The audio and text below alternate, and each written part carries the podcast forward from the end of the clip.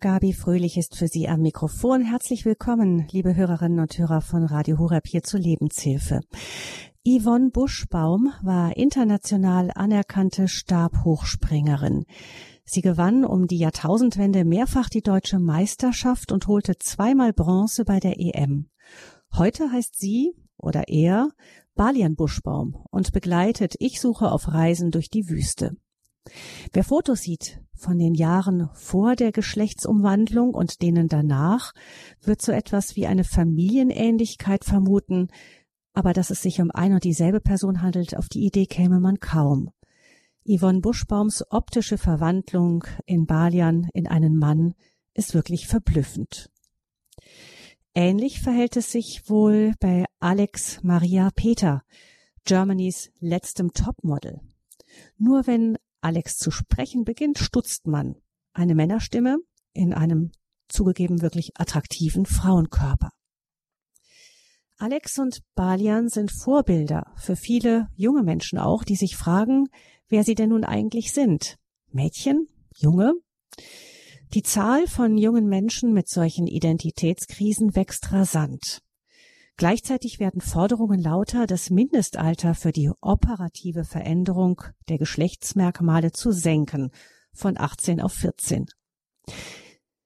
Mein Körper und ich, das ist unser Thema heute in der Lebenshilfesendung. Es geht um die spannende Frage der eigenen Leiblichkeit. Wer sind wir eigentlich und was hat unser Körper mit unserer Identität zu tun? Wir sprechen darüber mit Markus Hoffmann, der das Institut für dialogische und identitätsstiftende Seelsorge und Beratung, kurz IDISP, gegründet hat und leitet. Er hat in Gesprächen und Kursen immer wieder mit Menschen zu tun, die in einer Identitätskrise stecken, oft verbunden mit Anfragen an das eigene Geschlecht. Herzlich willkommen, Herr Hoffmann. Ja, schönen guten Morgen, Frau Fröhlich.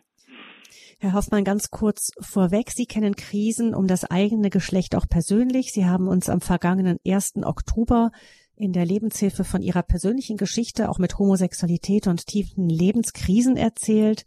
Dann auch das am Ende mündete die Geschichte dann auch in der Gründung des Instituts zur identitätsstiftenden Seelsorge und Beratung.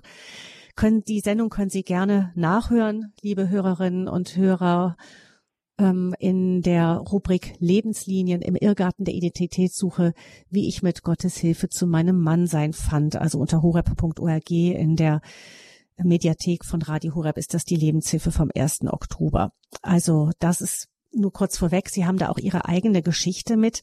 Mhm. Herr Hoffmann, jetzt haben Sie ganz, ganz viel eben mit Menschen zu tun, die ähm, in ja auch zahlenmäßig zunehmenden Identitätskrisen stecken. Das ist, wird ja allgemein beobachtet, dass das Phänomen gerade unter jungen Menschen zunimmt.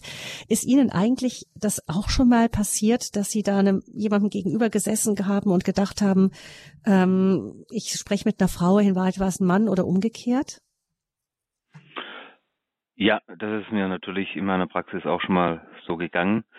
Äh, beziehungsweise der Fall, äh, der mir da unterlaufen ist, war dann eher der, dass ich mit jemandem sprach, von dem ich annahm vom Aussehen, dass er ein Mann sei und auch eine Stimme äh, eines Mannes hatte, einen Bartwuchs eines Mannes hatte und sich dann aber herausgestellt hat, dass dieser Mensch mir nicht offenbart hat, dass er genital ähm, sozusagen gar nicht fähig ist, ein Mann zu sein. Das heißt, er war eine äh, Frau zum Mann transsexuellen Mensch und dieser Mensch äh, hat dann keine sozusagen keine Penisrekonstruktion machen lassen und war dann aber bei uns in einer Männergruppe, was dann dort auch zu sehr vielen Irritationen geführt hat. Das auch gerade unter Männern, die in diesem Menschen ja erstmal auch einen Mann gesehen haben.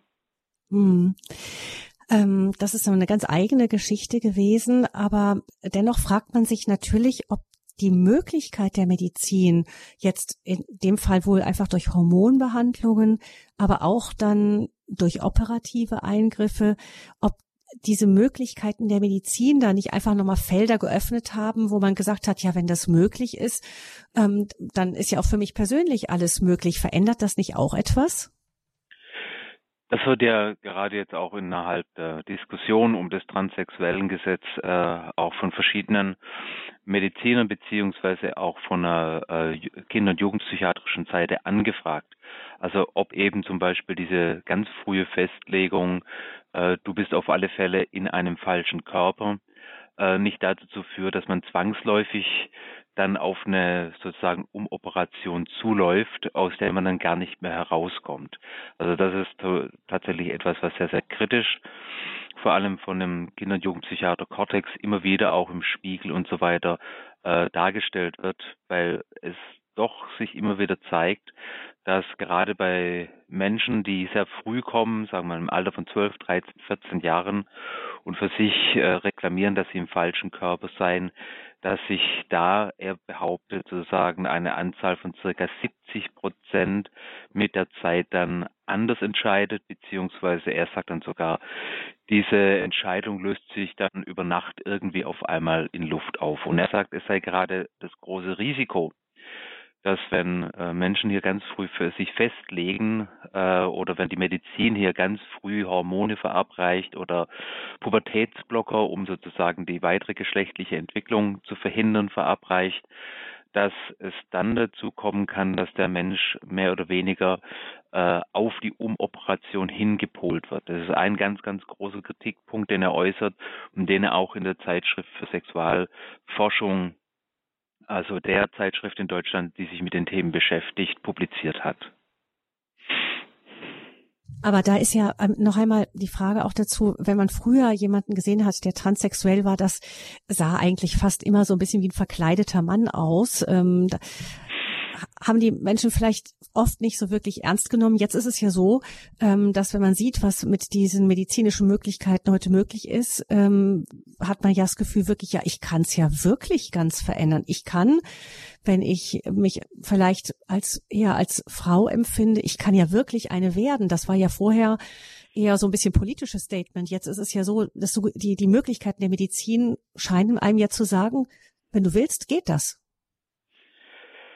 Ja, es gibt ja natürlich schon auch innerhalb der Medizin, vor allem innerhalb sozusagen der Schönheitschirurgie und der Körperchirurgie, gibt es da schon natürlich so ein bisschen auch einen Machbarkeitswahn, was man alles verändern kann. Allerdings muss man hier auch Menschen, die sich damit beschäftigen im Kopf, doch kritisch dazu sagen, dass äh, das gar nicht so einfach ist. Also ich kenne ähm, aus Fachkreisen jetzt einfach auch den Einwand, dass gerade zum Beispiel äh, Ärzte, die von der Krankenkasse finanziert werden, nicht das hohe Know-how haben, wie zum Beispiel Ärzte, die chirurgisch in Privatkliniken tätig sind. Jetzt bekommt aber ein Mensch mit einer, ja, mit einer klassischen gesetzlichen Krankenversicherung eben erstmal die normale Krankenhausoperation zuerkannt. Und das führt manchmal dann, und das wissen Betroffene nicht im Vorfeld, dann zu mehr als 20 Nachoperationen oder auch zu Komplikationen weshalb ja auch dann in ähm, bestimmten Kreisen gefordert wird, diese private Versorgung dann eben auch anderen Betroffenen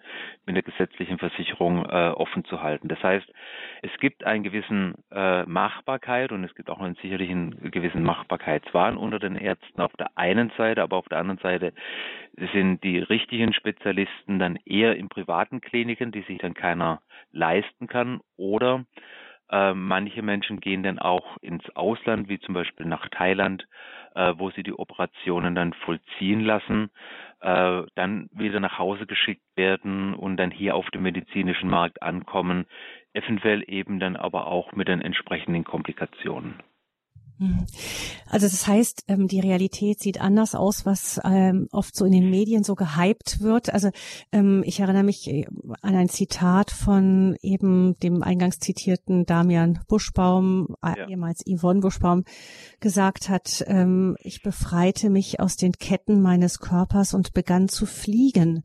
Also das, das klingt ja erstmal schön, gerade wenn jemand in der Identitätskrise steckt und dann diese Beispiele sieht, also wirklich auch gut aussehende Menschen sieht, die mhm. eben ihr Geschlecht verändert haben. Ähm, ich kann mir schon vorstellen, dass wenn man gerade in der Krise steckt oder ein Junge ist, der einfach ähm, sich mehr wie ein Mädchen fühlt oder umgekehrt ein Mädchen, das vielleicht auch eine Krise mit dem Frausein hat und, und dann so jemanden sieht, dass, dass das attraktiv ist, kann ich mir vorstellen. Genau, und das ist ja auch etwas, was wir mehr oder weniger vermuten. Äh, also es wird ja auch in der Wissenschaft in der Zwischenzeit vermutet, aber man hat keinen Beleg dafür, dass gerade diese medial vorgetragenen äh, Körperveränderungen, die natürlich solche Menschen, die natürlich auch über das notwendige Geld verfügen, in idealer Weise vornehmen lassen können. Das muss man auch immer wieder dazu sagen. Das sind ja Menschen, die über Geld verfügen, wahrscheinlich eine Operation in einer Privatklinik gemacht haben und dann entsprechendes Ergebnis vorweisen können.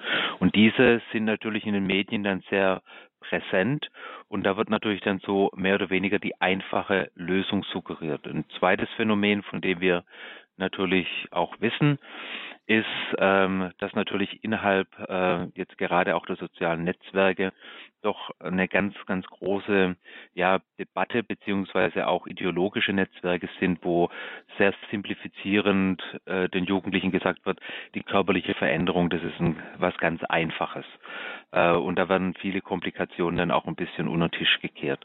Also da wird auch eine hohe Bestärkung in diese Richtung dann äh, das Wort geredet. Hm. Ähnlich ist es ja auch mit, ähm, was sehr gehypt wird aktuell, sind Männer, die schwanger sind. Also man sieht dann wirklich ähm, Menschen mit Bartwuchs und und äh, optisch wirklich ein Mann, die ähm, die ein Kind bekommen. Dahinter steckt dann natürlich biologisch doch noch erstmal anfanghaft die Frau. Mm, mm, genau, aber der Punkt ist ja, schauen Sie, die Beispiele, die Sie jetzt genannt haben, äh, Männer, die schwanger werden oder eine äh, Sportler, Sportlerin, die dann eine äh, Transition, Transition ummachen, also eine Veränderung durchmachen, eine Umoperation durchmachen. Das sind einzelne Beispiele wo hervorragende Ergebnisse da sind, aber es sind ist jetzt keine breite Masse erst einmal und trotzdem wird diese, werden diese einzelnen Beispiele mehr oder weniger so dargestellt oder so beeindruckend dargestellt, als sei es eine simple Möglichkeit auf der einen Seite und als Stunden dahinter viele Hunderte oder Tausende, die das gleiche Anliegen hätten. Und das halte ich eigentlich sozusagen für eine Verzerrung der Diskussion, dass es hier um wenige geht, die sich eben exponieren oder dass zum Beispiel eben auch die sogenannte transsexuelle Community äh, doch sehr, sehr, sehr stark politisch aktiv ist und äh, sehr viele Forderungen stellt. Das wird mehr oder weniger ja dem allgemeinen Bürger gar nicht bewusst gemacht. Hm. Also wir sehen, da ist medial ein Idealbild ähm, unterwegs, das oft der Realität nicht ganz so entspricht. Viele Menschen übersehen vielleicht die ähm, die langwierige und auch äh, mit Komplikationen verbundenen Eingriffe, die mit so etwas verbunden sein können. Gucken wir mal, Herr Hoffmann, auf die rechtlichen Voraussetzungen. Ähm, es gibt ja noch das äh, Transsexuellengesetz von 1981. Da wurde damals unter anderem, ähm, steht da drin, dass es, wenn jemand sein Geschlecht verändern möchte, dann muss es Gutachten geben. Da müssen Gutachter feststellen, was denn die geschlechtliche Identität ist. Das wurde von vielen äh, Betroffenen kritisiert, die sagen, das empfinden sie als demütigend, wenn da so in ihrer Intimsphäre begutachtet wird, dann äh, wird auch festgelegt, dass frühestens mit 18 irgendwelche ähm, Eingriffe, operative Eingriffe vorgenommen werden dürfen. Ähm, das Ganze ist durch ähm, Gerichtsbeschlüsse inzwischen etwas zerfleddert und der Ruf nach einer neuen Gesetzgebung zu dem Thema wird laut, vermutlich auch mit dieser neuen Regierung dann auch irgendwann ähm, auf wirklich konkret ähm, auf den Tisch gelegt werden. Wo stehen wir aktuell und wo sind die Forderungen nach Veränderung? Aktuell stehen wir noch an, an dem Punkt, dass man sagt, ähm, das ganze transsexuellen Gesetz ist ja auch verbunden mit dann mit der Vornamensänderung oder der Änderung des Personenstandes. Ähm, und momentan stehen wir noch an wesentlichen drei Punkten. Erstens mal, es muss ein Zugehörigkeitsempfinden zum anderen, anderen Geschlecht seit mindestens drei Jahren auch bestehen. Das zweite ist Nachweis eines mindestens drei Jahre bestehenden Zwanges, entsprechend dieser Vorstellung zu leben. Also dass hier natürlich auch eine entsprechende Angst oder Dysphorie, wie man dann auch sagt, äh, vorherrscht und sagt, da ist wirklich ein Leidensdruck da und dieser Mensch braucht sozusagen auch diese Änderung seines Personenstandes. Und dann aber auch dieses, und das muss genau gut, gutachterlich von, einem, von der Psychiatrie her, äh, hergestellt werden, es muss eben auch nachgewiesen sein, dass es eine hohe Wahrscheinlichkeit gibt, dass sich dieses Zugehörigkeitsempfinden in der Zukunft nicht mehr ändert. Also das sind im Prinzip die drei wichtigsten Fakten. Das heißt, hier verlangt der Gesetzgeber natürlich dann auch gutachterliche Stellungnahmen. Und äh, wichtig ist auch nochmal zu wissen, dass die Krankenkassen hier sogar noch verschärftere ähm, ja, Regelungen haben. Also während zum Beispiel das Standesamt hier eine gutachterliche Stellung zum Teil einfordert, sind es bei den ähm, Krankenkassen zum Teil zwei unabhängige gutachterliche Stellungnahmen, die eingefordert werden. Also sollen zwei unabhängige Gutachter nachweisen, dass tatsächlich hier etwas in Richtung einer sozusagen Ängstlichkeit beziehungsweise einer Nichtidentifikation mit dem sozial zugewiesenen Geschlecht vorliegt und dass dieses dann auch in der Zukunft anhält. Also da sind die Auflagen auch sehr, sehr streng. Und ähm, in welche Richtung gehen da die Veränderungsforderungen? Ähm, die Veränderungsforderungen gehen in der Richtung, dass man sagt, diese ähm, ganze gutachterliche Stellungnahme, auch wie Sie schon gesagt haben, dieses hinein, ähm, ja, hineinpushen sozusagen in die Privatsphäre von Menschen, die soll mehr oder weniger aufgehoben werden, so dass man ähm, sich einfach beim Standesamt vorstellt und per eidesstattlicher Versicherung nachweist, dass man sich im falschen Körper empfindet und dieses Empfinden soll dann eben dann auch entsprechend bestätigt werden. Das Ganze geht zurück ähm, auf eine Untersuchung äh, im Bereich jetzt gerade dieses transsexuellen äh, von transsexuellen Behandlern. Und äh, da hat jemand nachgewiesen, äh, ein Herr Meilenburg zum Beispiel hat er nachgewiesen, dass ja ähm, die Menschen für die ja so ein Gutachten erstellt worden ist, zum Großteil sehr, sehr glücklich gewesen sind hinterher, sodass nur eine ganz, ganz kleine, geringe Anzahl äh, unglücklich war, weshalb man sagt, ja, eigentlich sind sich ja die Personen schon sehr, sehr sicher in dem, was sie da wollen.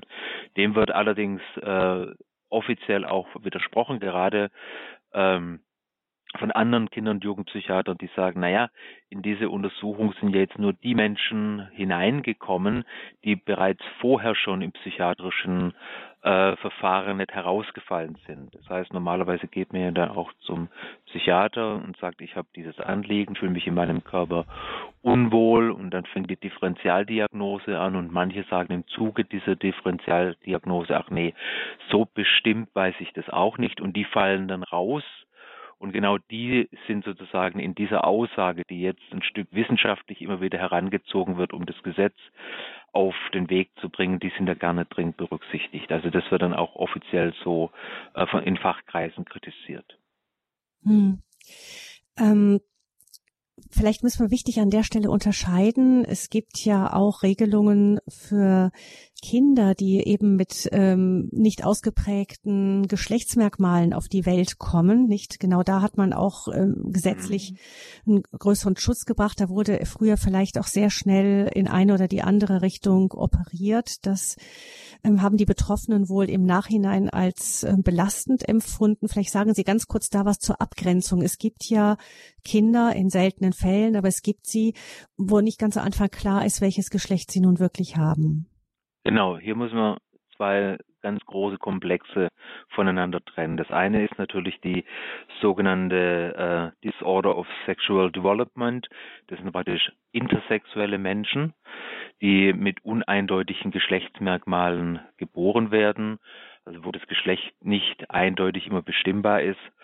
Und äh, die haben natürlich eine ganz andere Stellung. Hier können wir auch sagen, hier liegt natürlich schon auch eine sozusagen eine Fehlentwicklung oder eine Behinderung oder eine tragische äh, Entwicklung, eine tragische biologische Entwicklung für diese Personen vor.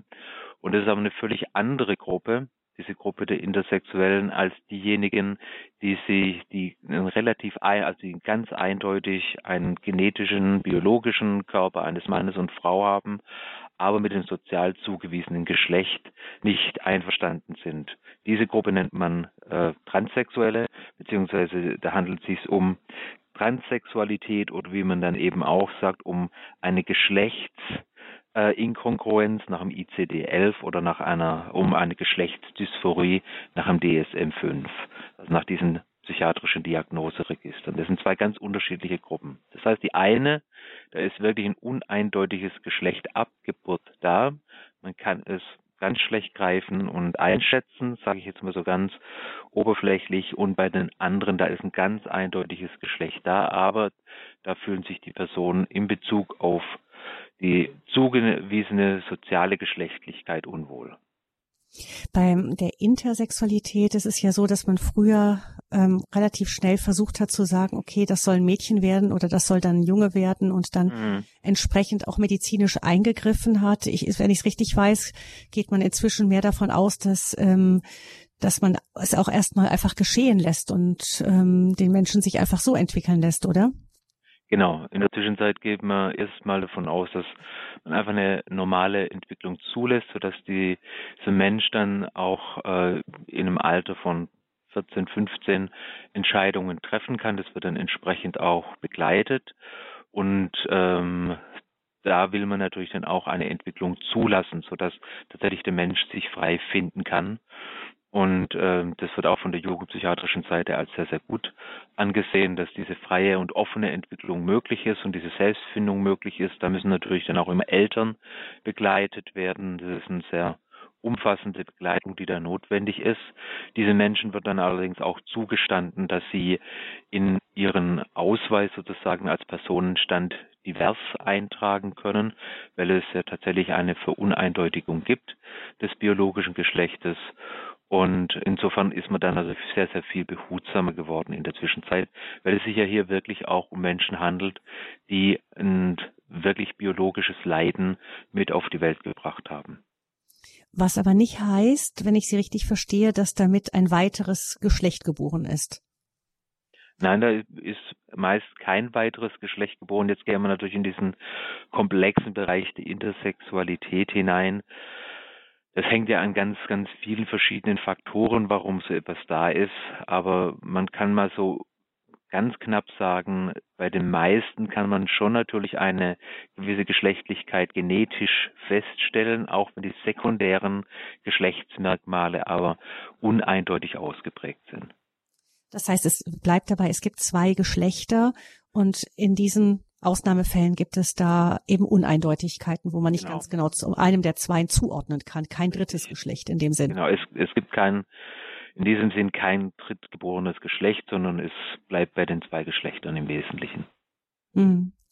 Wie wird das in der Medizin heute bewertet, diese ganze Diskussion um drittes, viertes, fünftes, sechstes Geschlecht? Das habe ich ja schon äh, anklingen lassen. Ähm, wie gesagt, momentan ist da eine sehr, sehr starke Debatte im Gang, beziehungsweise die Debatte geht jetzt eigentlich schon zurück auf so 2015, 2016.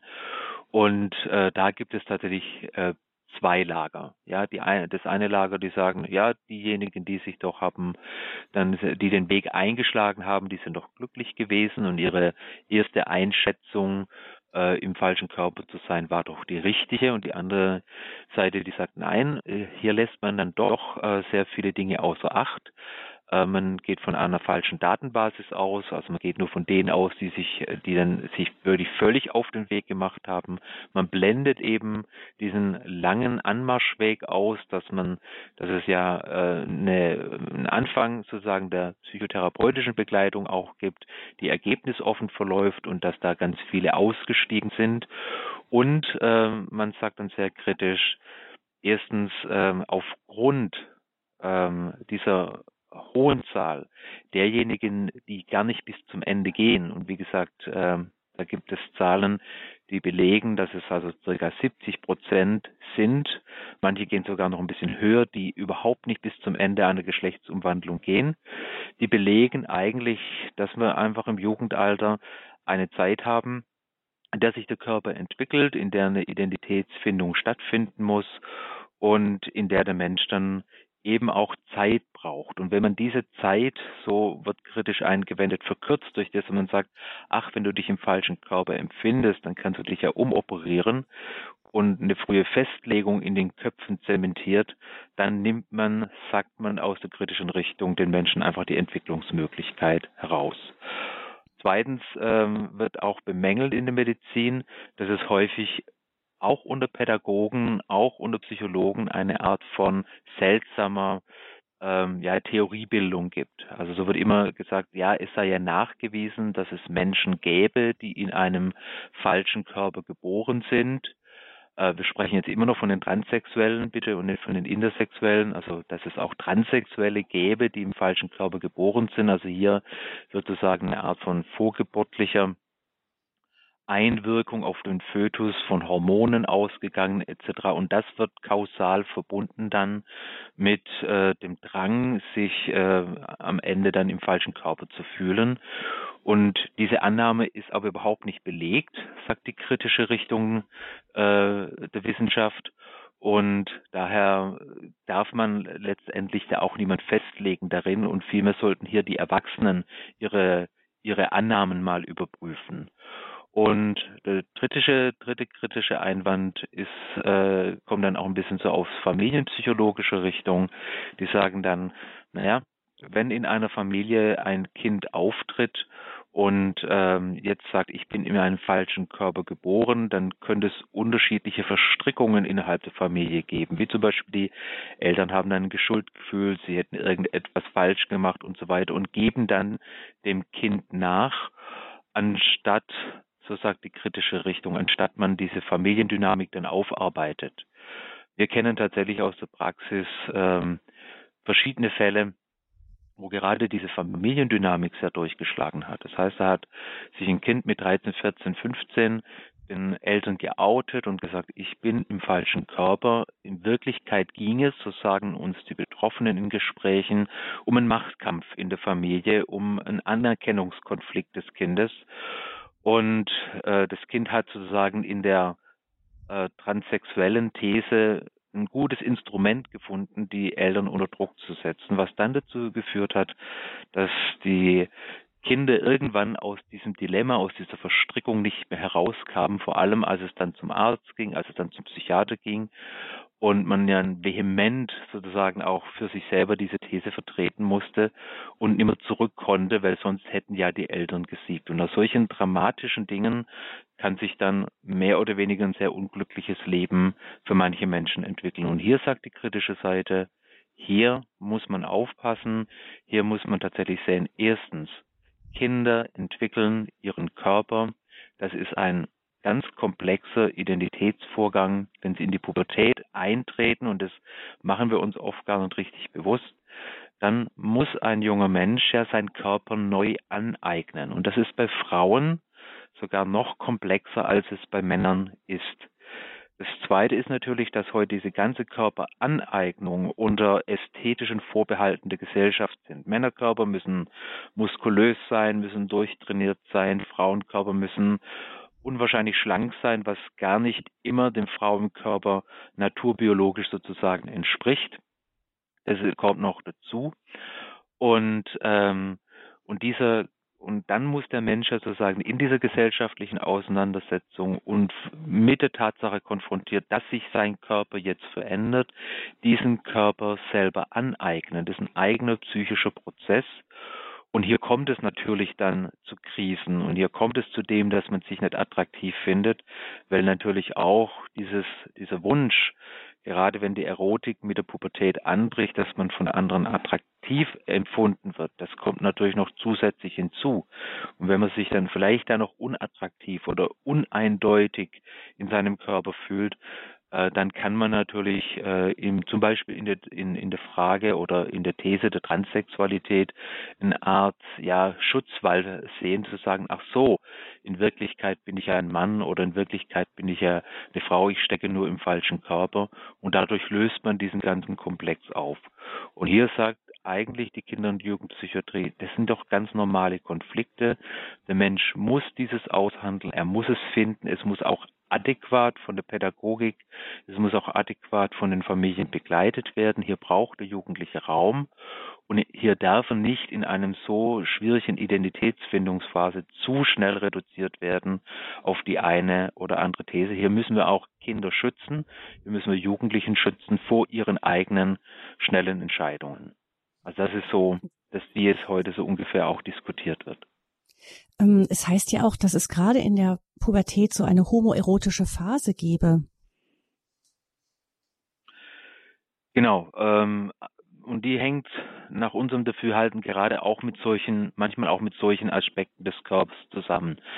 Ähm, dass es hier sozusagen nicht um eine Homosexualität geht, die jetzt sozusagen im Leben fortbesteht, wie andere manifesten Formen der Homosexualität, die es sehr freilich gibt und die man ja auch in der Gesellschaft vorfindet, sondern dass es sich hier um eine homosexuelle Phase handelt, wo zum Beispiel jemand sagt, ich empfinde mich zum Beispiel in meinem männlichen Körper nicht so männlich, nicht so muskulös und dann idealisierend auf andere äh, Jungs zum Beispiel schaut, die dann irgendwie toll sind und muskulös sind und weiterentwickelt sind und dass da auch eine, so eine gewisse erotische Komponente dazukommen kann, die sich dann aber meistens wieder verliert, wenn dann der Jugendliche dann selber eine Entwicklung durchlaufen hat oder wenn er seinen Körper annehmen konnte.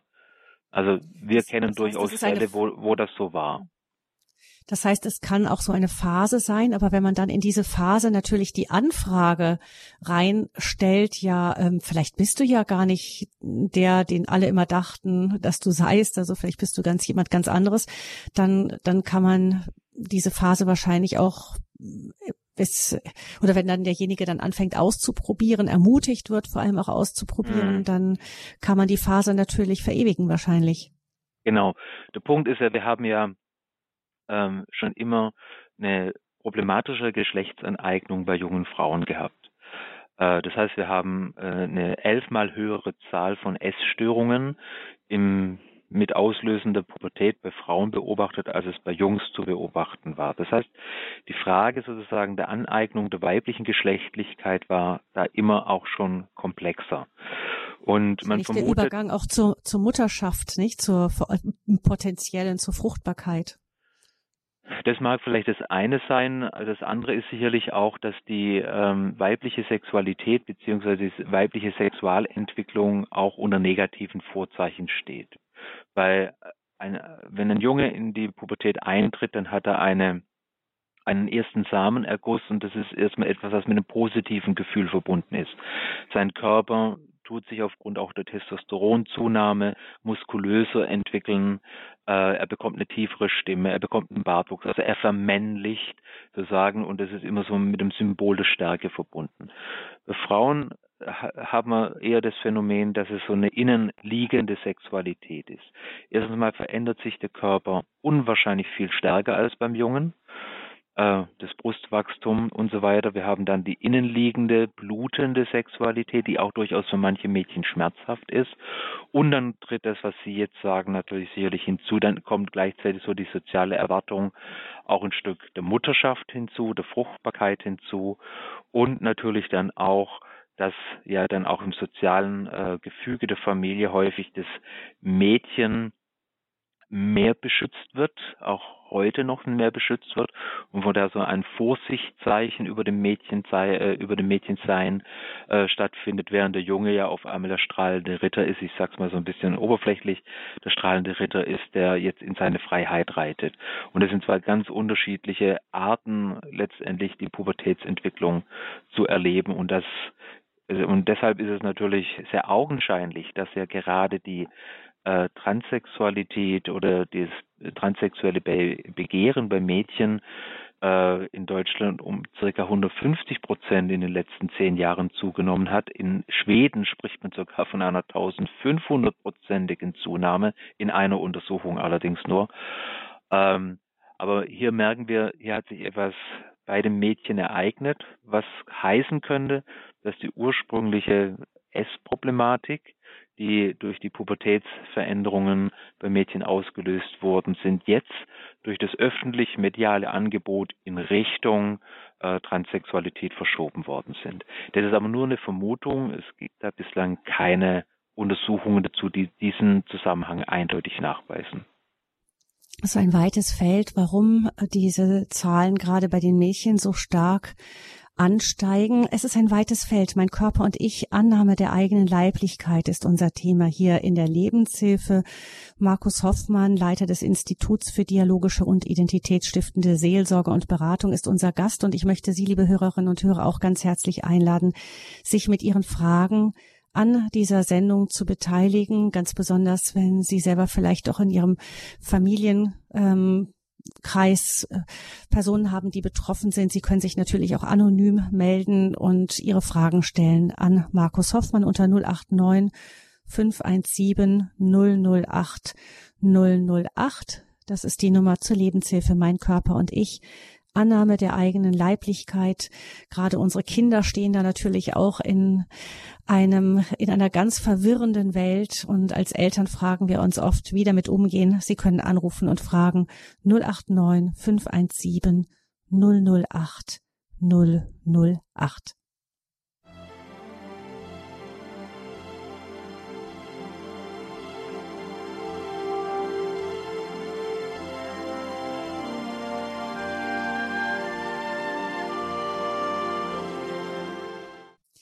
divers empfinden. Das ist ein großes Thema in unserer Gesellschaft mittlerweile geworden.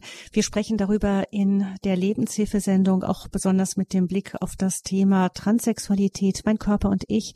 Die Annahme der eigenen Leiblichkeit ist unser Thema mit Markus Hoffmann, dem Leiter und Gründer des Instituts für identitätsstiftende Seelsorge und Beratung.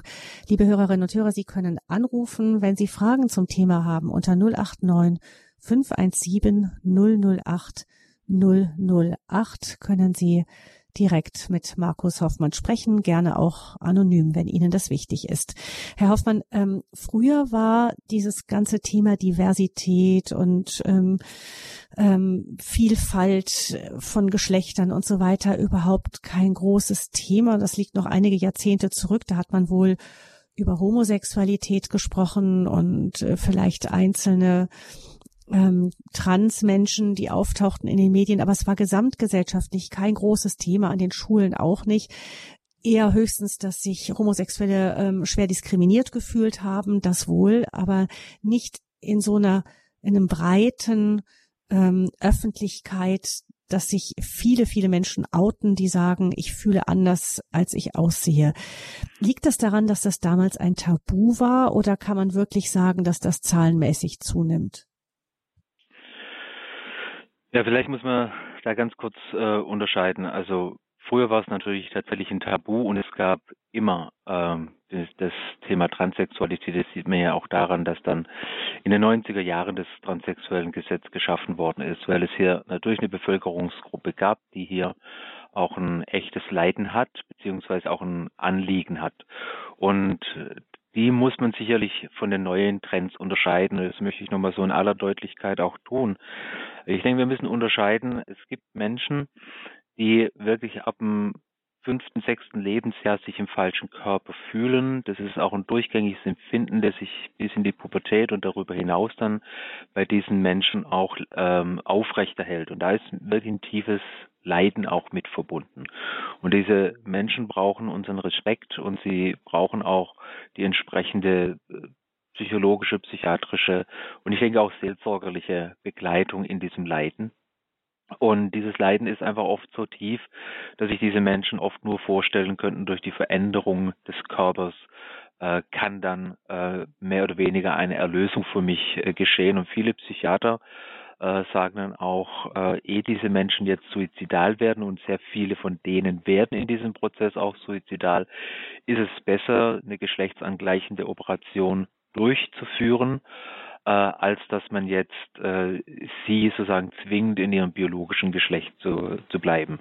Mal ganz abgesehen davon, was manche jetzt aus äh, theologischen Gründen dazu denken, aber das sind wirklich Menschen, die tatsächlich auch leiden. Ich kenne solche Menschen und das sind sehr redliche Menschen, die da in einem wirklich sehr, sehr ernsten, für sie fast nicht zu überwindenden Konflikt stehen. Aber bei diesen Menschen ist immer das Kennzeichen, dass meistens diese Geschlechtsdysphorie, also diese sozusagen Ablehnung auch des eigenen Geschlechtes, des sozial zugewiesenen Geschlechtes, vor der Pubertät schon da war. Heute haben wir das Phänomen und das ist eben das, was heute zunimmt und was uns jetzt in die Augen springt und was auch in den Medien von verschiedenen Fachleuten dann kritisch diskutiert wird, ist diese erhebliche Zunahme, vor allem unter jungen Frauen. Sie müssen sich immer klar machen, wir haben circa 68 Prozent der Männer, die von diesem Thema betroffen sind und 32 Prozent der Frauen. Das heißt, es war immer ein geringerer Frauenanteil in diesem Thema beteiligt und genau diese Zahl steigt jetzt. Und hier ist natürlich die berechtigte Frage, hängt es eben, wie ich vorhin dargestellt habe, auch, hängt es eben mit dem zusammen, dass die weibliche Pubertät völlig anders verläuft und dass jetzt hier etwas Kritisches, was früh über Diäten, über Essstörungen etc. verhandelt worden ist, über das Thema Transsexualität verhandelt wird. Und dann äh, muss man natürlich auch sehen, dass dann, wenn Transsexualität dann auf einmal auf der Tagesordnung steht, dass dann natürlich sehr brachiale Mittel zur Behebung angeboten werden, die sozusagen so unumkehrbar sind, dass man natürlich schon sehr, sehr kritisch auch darüber reden muss und nachdenken muss. Weil wenn heute eine junge Frau beschließt, ihre Brust entfernen zu lassen, dann ist die auch entfernt. Wenn sie beschließt, eine Gebärmutter entfernen zu lassen, dann ist die auch entfernt. Ja, das sind also wirklich sehr, sehr starke Eingriffe, die hier gemacht werden, weshalb die Diskussion berechtigt ist. Gerade aber über die Gruppe, die jetzt auf einmal explosionsartig in den äh, Psychotherapiepraxen etc. auftaucht. Ähm, wie ist das eigentlich? Ähm, gibt es denn auch das Phänomen, dass äh, jemand, der eine Umwandlung vollzogen hat, sagt dann hinterher, ich, das war's nicht, ich will wieder zurück. Und geht das dann überhaupt? Also sie sagt, natürlich kann man eine Gebärmutter nicht wieder einfügen, aber ja, ja. Ähm, was passiert dann mit so jemandem? Ja, also es, wir haben ja unterschiedliche Schicksale begleitet und äh, sind inzwischen auch medienkundlich einige äh, Schicksale bekannt geworden. Äh, erst jüngst äh, gab es, glaube ich, in der Welt einen Artikel von zwei Frauen, die eine Geschlechtsumwandlung äh, zum Teil gemacht haben und dann wieder rückgängig gemacht haben. Das Schicksal, was diese Frauen erzählen, aber auch was wir jetzt in unserer Beratungspraxis schon erlebt haben, war eben zum Beispiel genau dieses Phänomen. Es lag eigentlich ein innerfamiliärer Konflikt vor bei manchen. Und dann hat man sich da verstrickt, beziehungsweise man konnte aus der Behauptung äh, nicht mehr raus gegenüber den Eltern, ja, ich habe ein transsexuelles Problem. Und äh, dann war man darauf fixiert. Man ist dann auch, äh, so schildern einige Betroffene, zu entsprechenden äh, Behandlern gegangen, Psychiatern gegangen, Psychotherapeuten gegangen und ist dort eher bestätigt worden in diesem Phänomen, ohne dass wirklich differentialdiagnostisch genau nachgefragt worden ist. Also man hat es relativ schnell durchgewunken, hat dann die Sorgfalt, die eigentlich die Behandlungsrichtlinien vorschreiben, schleifen lassen und dann sagen die Betroffenen, ja, und dann, dann war ich da drin und dann dachte ich, ja, vielleicht ist ja das auch die, die Lösung für mein Unwohlempfinden in meinem Körper. Man hat dann endlich auch eine Einordnung, wo kommt denn das Problem her? Und das ist gerade bei Jugendlichen, das wissen wir schon lange in der Entwicklungspsychologie, die Krisen durchmachen, die neigen immer gern zu radikaleren Lösungen oder auch leichten Ideologien etc. Und äh, da ist natürlich dann so eine Größe wie, ach, ich bin transsexuell, eine erlösende Form. Und dann haben sich diese Menschen auf den Weg gemacht und haben gesagt, gut, dann lasse ich mich umoperieren. Das heißt, geht ja dann erstmal, dass ich den Lebensstil annehmen muss. Ich muss ja dann Hormone nehmen und das ist mit gewaltigen körperlichen Veränderungen ja schon verbunden. Dann kommen die Operationen. Und der Punkt ist, diese Betroffenen äh, Frauen, die wir jetzt vor allem hier kennen, die konnten dann aber aufgrund dessen, dass sie dann keine Gebärmutterentfernung gemacht haben, die konnten dann den Weg auch wieder rückwärts gehen, wobei äh, es so ist, wenn eine Frau über lange Zeit zum Beispiel Testosteron nimmt, dann trocknet auch sozusagen äh, die, die, äh, die Scheiden, das Scheidenumfeld aus und so weiter. Es wird sehr schmerzhaft äh, weil das Östrogen hier fehlt, um diesen ganzen Bereich auch sorgfältig zu versorgen. Ähm, und diese jungen Frauen haben dann gerade noch rechtzeitig gemerkt, nein, eigentlich will ich ja das gar nicht. Ähm, und haben dann einen, sozusagen einen Rückwärtsgang eingelegt, was aber heißt, nochmal zur Begutachtung zu gehen, um natürlich dann wieder die Personenstandsänderung in die andere Richtung vorzunehmen. Also diese Schicksale gibt es immer wieder. Es gibt auch Schicksale von sexuellem Missbrauch, dass Frauen sich in ihrem Frausein so sehr abgelehnt gefühlt haben durch einen erlebten Missbrauch in der Kindheit, durch eine starke Abwertung ihres Frauseins. Und da gibt es dann durchaus Fälle, die wir kennen, wo dann durchaus auch aus Glaubens, durch Glaubenserfahrungen dann starke Veränderungen wieder gekommen sind, indem sie nämlich die äh, Weiblichkeit, die ihnen Gott eben auch in ihre Biologie eingeschrieben hat, dann annehmen konnten und sich auch für diese Weiblichkeit begeistern konnten, was ihnen dann wieder auch den Rückweg möglich gemacht hat. Aber das ist, das waren immer Frauen, wo natürlich auch die Gebärmutter noch nicht entfernt war. Wäre sie entfernt gewesen, wird es sehr kompliziert, dann muss ja dieser Mensch ein Leben lang eben entweder das Testosteron nehmen oder das Östrogen nehmen. Mhm. Ja, und das ist natürlich dann tragisch. Und natürlich bleibt die Wunde, dass man hier eine andere Entscheidung getroffen hat, wie man sie dann später wieder revidiert hat. Die Wunde bleibt, trägt man am Körper mit sich. 089 517 008 008 ist die Nummer. Ich nehme Frau Martin mit hinein in diese Sendung. Ich grüße Sie. Guten Morgen zusammen. Ich habe jetzt nur ein paar Minuten reingehört, bin gerade beruflich unterwegs und hätte eine Anmerkung zu machen. Ähm, in der Bibel steht, wir haben die zehn, also wir haben die zehn Gebote und das vierte Gebot ist, soll Vater und Mutter ehren. Ich kenne persönlich zwei Fälle. Eine gute Freundin, da geht es jetzt nicht um Transsexualität, sondern äh, es geht äh, um die äh, Homo-Beziehung. Äh, zwei Beziehungen und beiden haben ein zerstrittenes Verhältnis zu den Eltern.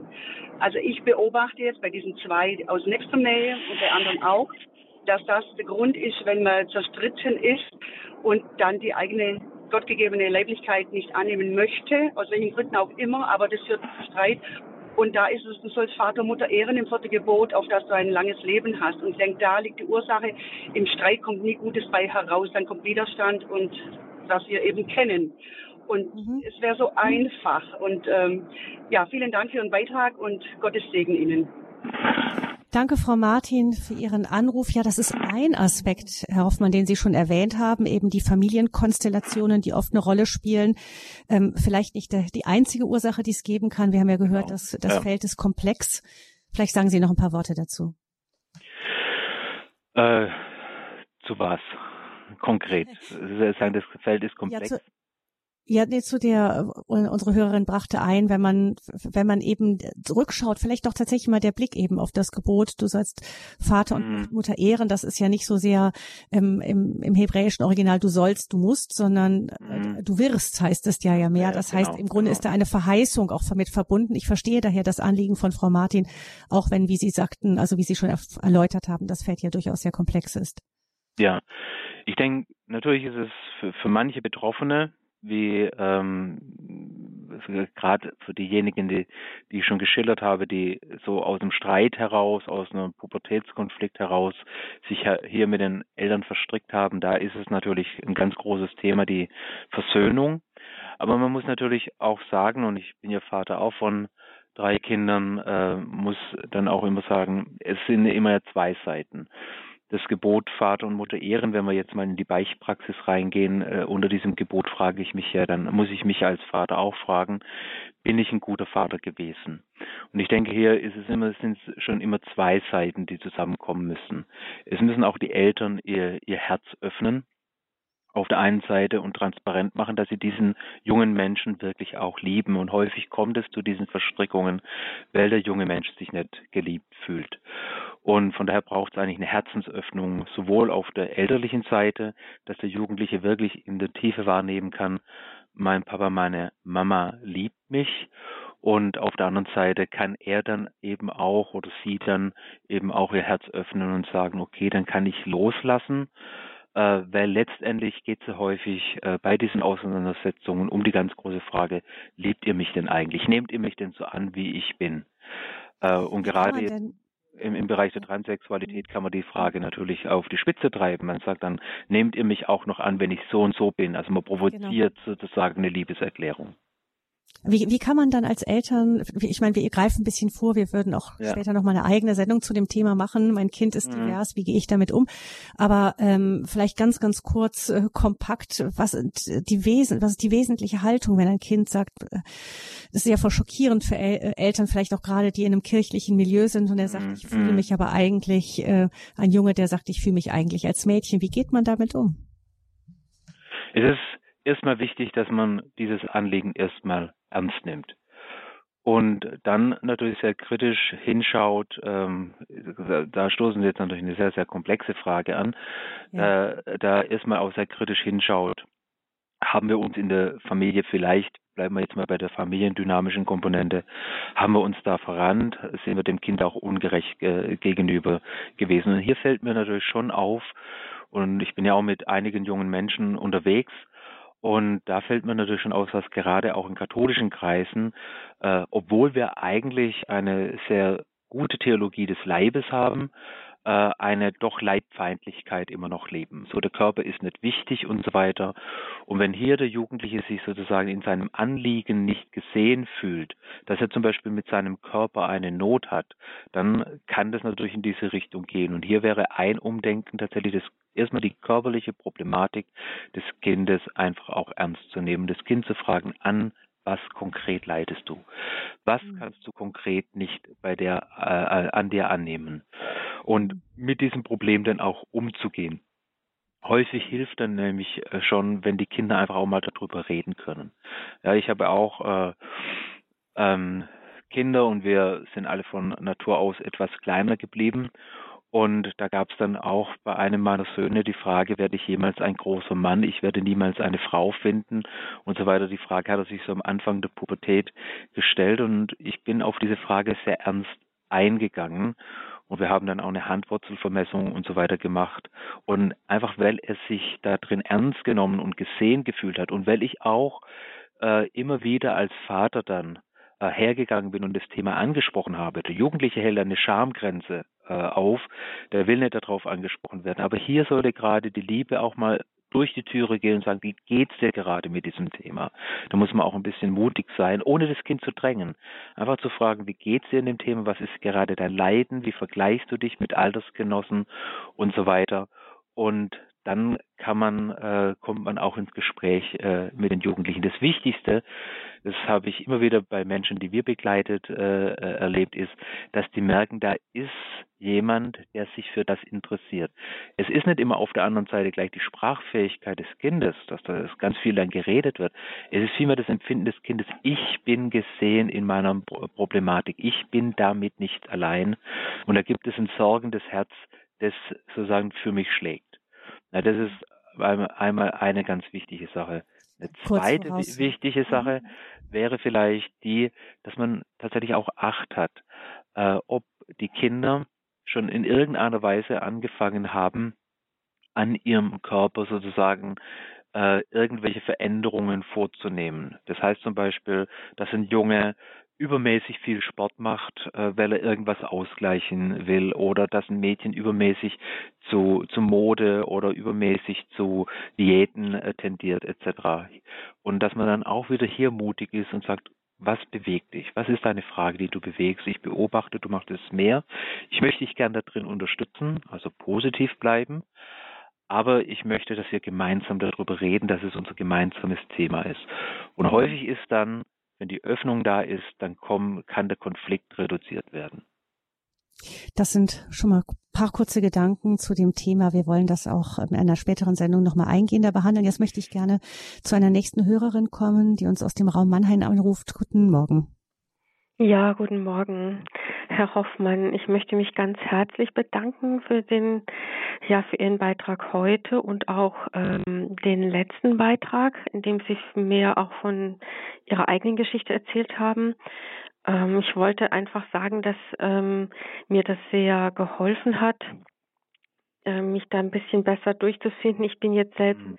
äh, nicht betroffen von äh, dieser Art Probleme, aber ähm, als Mitglied der katholischen Kirche wird man natürlich ähm, manchmal ganz verwirrt, äh, wie man denn Menschen zum Beispiel jetzt das Thema der letzten Sendung, die Sie ähm, mitgestaltet haben, ähm, homosexuelle Neigungen verspüren oder Unsicherheiten in ihren Neigungen haben oder wechselnde. Und ähm, das ist mir damals so klar geworden, also wie Sie das erzählt haben, wie wichtig es ist, dies, gerade diese Menschen, die ein Problem haben, sich selbst anzunehmen oder auch ihre Schwierigkeiten anzunehmen, ähm, bis hin zur Suizidalität, dass ähm, ja Eltern oder Betreuende, aber auch die Kirchengemeinde ähm, sie annimmt, ähm, wertschätzt und ihnen mit, mit Liebe begegnet, sie hineinnimmt und dazugehörig sieht und ähm, äh, ja, und ihnen das überlässt, was sie nur persönlich dann entscheiden können oder mit jemand, der sich gut auskennt, da ähm, versuchen können, äh, herauszufinden oder anzugehen, dass das aber ähm, nicht die Aufgabe der Kirchengemeinde ist, hier Urteile zu sprechen oder auch ähm, Menschen von der Eucharistie äh, wegzuhalten oder auch noch zu sagen, ähm, dass es eine permanente Sünde ist, so zu empfinden, die man auch nicht wegbeichten kann. Und also da ein ganz krasser Ausschluss immer wieder stattfindet, ähm, ja von der Eucharistie zum Beispiel, die ja eigentlich die Annahme schlechthin bedeutet, auch von Gott und auch ähm, eine besondere Hilfe und Stärkung der Seele. Und ähm, das hat mich immer ganz gequält. und nach ihrem Vortrag ähm, habe ich persönlich dann eine Richtung gefunden und einen Frieden. Ähm, und es fällt mir jetzt viel leichter zu entscheiden, wie ich mich verhalte, unabhängig davon, wie Mhm. wie es in der Gemeinde gerade jetzt gehandhabt wird oder nicht. Und ähm, ja, dafür wollte ich Ihnen unheimlich danken, weil ähm, den Krieg, den vielleicht die Menschen in sich selbst eine Zeit lang empfinden können, der überträgt sich eventuell dann auf die Gruppe und das ist sicherlich das Letzte, was äh, was ihnen hilft. Und ähm, ja, also das hat mir nochmal mhm. ganz klar gezeigt, was, was solche Menschen von mir Gemeindemitglied brauchen. Und damit fühle ich auch, habe ich auch das Gefühl, bin ich im Heiligen Geist. Also mhm. da, da bin ich, ähm, da bin ich irgendwie auf der richtigen Seite jetzt. Ähm, und dafür wollte okay, ich Ihnen dann, sehr danken. Ja, dann danke ich Ihnen für Ihren Anruf. Herr Hoffmann, möchten Sie noch irgendetwas ergänzen zum Thema Kirche und Umgang mit dem Thema? Ja, Sie merken ja in unserem Gespräch jetzt auch im Gespräch beim letzten Mal äh, um das Thema Homosexualität jetzt um dieses eigentlich noch komplexere Thema der Transsexualität, ähm, dass es immer darum geht, dass man dem einzelnen Menschen begegnen muss. Es gibt nicht ähm, so wenig wie es die Homosexualität gibt, gibt es auch die Transsexualität, sondern es gibt einzelne Schicksale. Und hier denke ich, muss die Kirche sozusagen auch individuell arbeiten, beziehungsweise individuell auf den Menschen zugehen und ihn begleiten. Und ich finde die Aspekte, die wir jetzt auch in der Sendung schon benannt haben, äh, sehr wichtig, dass man eben aber auch das Feld offen hält. Also dass man weder schnell auf irgendeine vermeintliche wissenschaftliche Lösung drauf geht und sagt, ah ja, der Mensch ist eben so geboren, noch dass man eben aber auch ähm, sozusagen die Konflikte außen vor lässt, die in einem Menschen sein können. Ja, da, es braucht einfach ja auch einen pastoralen Mut, äh, Konflikte anzusprechen, die in der Person stattfinden können, aber gleichzeitig auch wieder die pastorale Behutsamkeit, die Menschen auch in der Beziehung zum Leib Christi zu halten und nicht wegzustoßen. Also wie zum Beispiel auch mal einen Weg mit einem Menschen zu gehen, ihm zu zeigen, was es dann bedeutet, äh, im Bereich jetzt auch ähm, ja Sakramente und so weiter, wie man da leben kann und dass man nicht immer alles im Prinzip äh, so kausal dann abhandelt. Also es erscheint mir sehr wichtig, dass man inneren Weg mit den Menschen mitgeht. Mm, Sie haben auch eine Bruderschaft des Weges gegründet, eine, eine losen Zusammenschluss von Menschen, von Männern in dem Fall, die sich ähm, ihre Identität, ihre geschlechtliche Identität auch irgendwie als konflikthaft erleben und einen Weg in der Kirche gehen. Für Frauen gibt es inzwischen auch Ähnliches.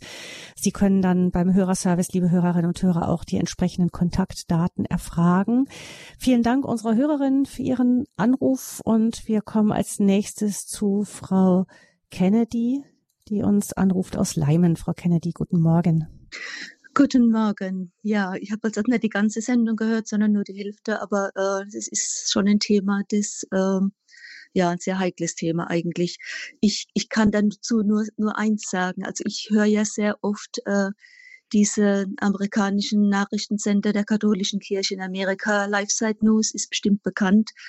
Ähm, da, waren, da war vor einem halb, dreiviertel Jahr war mal ein ganz toller Bericht von, äh, also im Endeffekt sogar ein Video von, von ganz vielen Frauen und Männern, die eben dieses Problem hatten, die die Operation durchgemacht haben und die hinterher öffentlich dann gesprochen haben und gesagt, gesagt haben, also ich würde es im Leben nie mehr machen, weil das manchmal, ein, also bei sehr vielen, es gibt bestimmt auch Ausnahmen, aber bei sehr vielen nur eine Phase ist, die irgendwann wieder vorbeigeht und wenn die dann aufwachen und merken, ich habe da jetzt einen ganz großen Fehler gemacht, die sind dann, das ist dann für die ganz, ganz schlimm. Und äh, ja.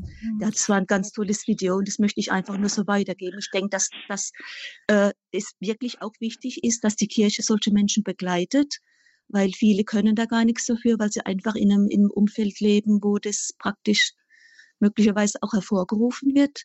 Und ähm, ja, für die Menschen muss man da sein, mit denen muss man reden und, und die muss man erstmal, denke ich, davon überzeugen, dass ähm, sie sich damit Zeit lassen sollen und nicht gleich sofort reagieren sollen auf diese Gefühle, die sie vielleicht haben und dann eine mhm. Umwandlung machen, die sie dann hinterher bereuen. Mhm. Das ist, ja. mhm. denke ich. Kennedy. Ja, Frau Kennedy, äh, ja, danke schön für Ihren Anruf, Herr Hoffmann. Ich denke, das bestätigt ja das, was Sie sagten. Es gibt diese Fälle auch. Man muss vielleicht ein bisschen aufpassen, dass nicht jede Seite sozusagen Galionsfigurenartig die ja, einen oder genau. die anderen vor sich herträgt. Ja, ja. Aber vielleicht wichtig ist in dem Zusammenhang nochmal ganz kurz zu sagen, wir können äh, kurz rüberpendeln. Wie sieht eigentlich sozusagen die Begleitung in dem Bereich der äh, Psychotherapie aus solcher Menschen? Und da wird immer wieder gesagt, es gibt drei mögliche Ausgänge.